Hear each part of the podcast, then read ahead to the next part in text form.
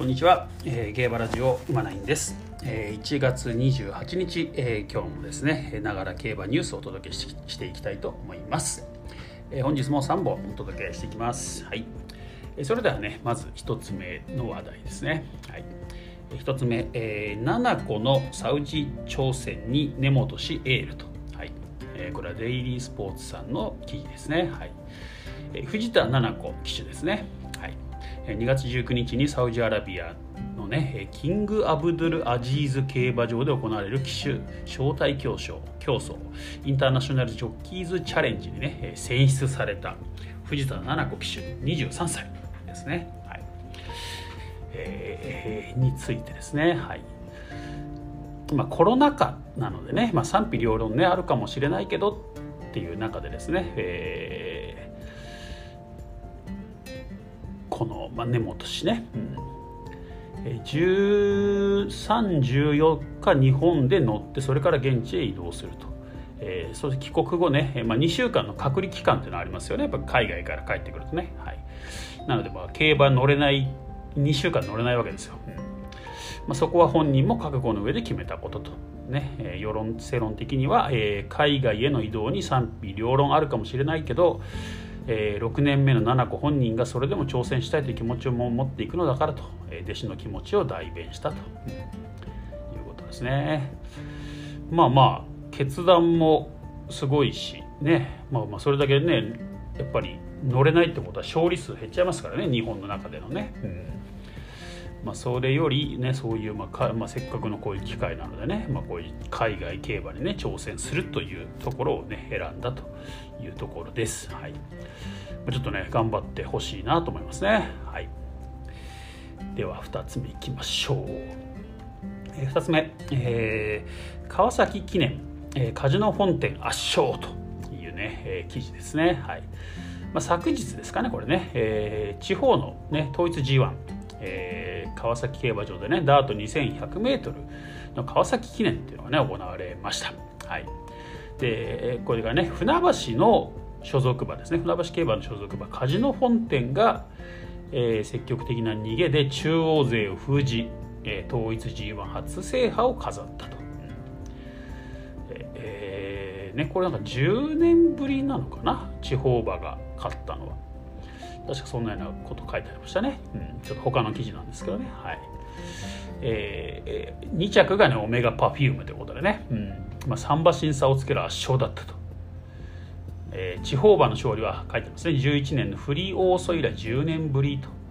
中央交流となった96年以降延べ7頭目の快挙らしいですね、うん。すごいですね。まあ、前走のね、えー東京大商店2着だったんですね。まあ、そこでね、あまりの悔しさに叫んでいたそうですね、このねジョッキー。なんていうのかな、これ、張田ジョッキーっていうのかな。うん、あはいですね。はい。えー前日までに主に回復した馬場はその日の雨で当日は不良に逆戻りと日中は小雨程度で主には回復したが依然として前残りの状態が続いていたと、毎回花に行こうと思って乗ってますという安城は絶好の一番枠を引いた、カジノ本店を好スタートに導くとそのまま先頭に立ったと、うん。ね。えでもで逃げ切ったということですね。もう3馬審査ってまあ本当に圧勝ですよね、うん。はい。ということでね、はい。まあ、次次というかね大目標が、えー柏記念と、まあ、船橋競馬場のねダート 1600m これ5月5日みたいなんですけどね、うん。まあ、そこが、まあ、目標なので、えーえ一息入れるか、ね、叩くかちょっと考えますみたいな感じですね、はい。まあ、5歳だから、ね、まだまだでしょうねこれね、うん。父はカジノドライブってことですね。はい。私はちょっと地方競馬やらないんですけどね、うん。まあ、やっぱ最近ね、あのまあ、パッとでもね、えー地方競馬買えるようになったことでね、えーまあ、注目も増えてると思いますのでね、まあ、まあこういう大きなレースなんかはちょちょいちょいこうね、まあ、やらないとは思うんだけどね、まあ、ちょっとニュースには取り上げていこうかなと思います。えー昨日の川崎記念ですね、19億売りお売り上げがね19億円だったらしいんですよ。でレースレコード更新ということでね、うんでまあ、やっぱりこのコロナ禍でね娯楽が減っていることで、ね、家にいながら楽しめる娯楽ということでねやっぱりこの競馬とかねなんか競艇ねモモーターボートね、うん、ボートレースもなんか売り上げ上がってるみたいですねどうやらね、うん。まあ、そう家にいながらまあギャンブルがね楽しめるっていうことでね、まあ、地方競馬でねこんな1レースで19億円売り上がるとかすごいですよね、うん、なんかもう競馬ブーム来てるなって感じしますね。はいでは、えー、最後3つ目いきましょう。ラウダシオン復権へ短距離適性ある、えー、シルクロードステークスですね。はい。まあ、今週のね、えー、日曜日行われますね。シルクロードステークス重賞ですね。はい、まあ、こちらの追い切りからですねこれね、昨年の3歳マイル王、えー、ラウダシオン。ねえー、今4歳ですね、うん。まあ、スプリット戦での復権を目指すとシーウッドで馬なりのまま6ハロン82秒6、えー、ラスト12秒3という時計を出したと、えー、手綱を取った、えー、デムーロ騎手は、えー、状態は良かった。行きっぷりもいい。僕が乗った時はスタートが良かったし 1600m と 1200m は違うけどあれぐらい出たらついていけるのではと適性を見込んでいたと。いう記事ですね。これ日刊スポーツさんの記事です。はい。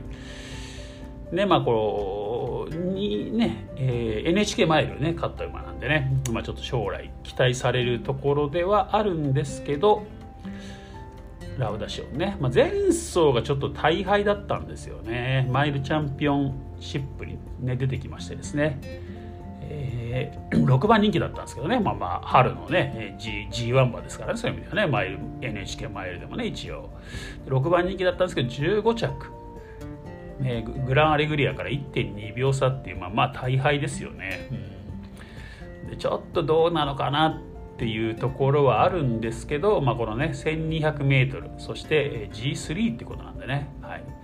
まあ、このレベルで通用しないんだったらちょっと先はないですよね、うん、と思うんですよ、はい、あとまあ基本マイルが多いのかな走ってるのがやっぱりね 1200m は、えー、新馬戦とその次のね小倉2歳ステークスしか走ってないですね。その後は1004以上走ってますね、うん。まあ、マイルでの量席が多いのかな、まあ、まあ1400でも2着になってるか。1着にもなってるか。もみじステークスとかね、はい。まあ、この1200の流れについていけるのかなってとこなんですけど、まあ、基本的には、えー、先行馬だと思うのでね大丈夫かなとは思いますね、うん、でこれねえー、っとまあ距離短縮になりますよねそういう意味ではね。まあまあ距離短縮になるっていうことなのでえー、多くの馬にとってはですね、えー、距離短縮ってプラスなんですよね実はね、うん、要するに馬ってやっぱり走りたいわけじゃないですかどんどんね。前へ前へと行きたいわけですよ、うん、でも距離が長いレースで最初から飛ばしちゃうとバテるんでまあ折り合いっていうんですかね、うん。まあ、できるだけこうゆっくり走れるっていうのが、まあ、プラスになるわけですよ。距離が延長長い距離の場合ね。で1600から1200へのね短縮っていうことはもう最初から自分の好きなペースで飛ばせるってことになりますので、まあ、馬の行く気に任せていいわけですよね。だからね出だしのスピード、まあ、要するについていけるスピードさえあれば 1200m の方が馬は走りやすいと、いうことなんですね実はね。まあ、距離短縮っていうのはあの歓迎狙い目なんですよね、うん。まあ、多くの馬にとってね。まあ、中には、えーと長まあ、特に長距離馬かな、うん。まあ、ハーツクライ3区なんかはね、まあ、距離延長で延長の方がいいって、まあ、中にはいるんですけどね、まあ、基本サラブレッドの8割ぐらいは距離短縮の方がいいって言われてますね、うん、なのでだから気をつけなきゃいけないのは距離延長なんですよね実はね、まあ、前走の速いペース慣れちゃってますからね。そこをこう抑えないといけない騎手としては。でこう喧嘩しちゃって馬がかかってしまうっていうことがね引っかかってしまうっていうことがあるんでね。それが一番怖いんですよね。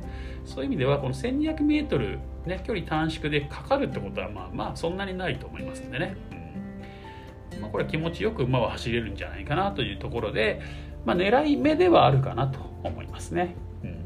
まあ、あとは馬場状態次第かなっていう感じですかね。まあまあただね、えー、重馬場とかね不良馬場でも両席はこの馬あるんでまあまあいいかもしれませんね。うんまあ、東京競馬場にも変わりますしね、まあまあ、重とかね不良、まあ、不良にはならないかな重馬場だったとしてもそこまでねまだ最初の週はね荒れてないと思いますんでね。はい、という意味では、えーまあ、一応重実績不良実績っていうのもありますんでね。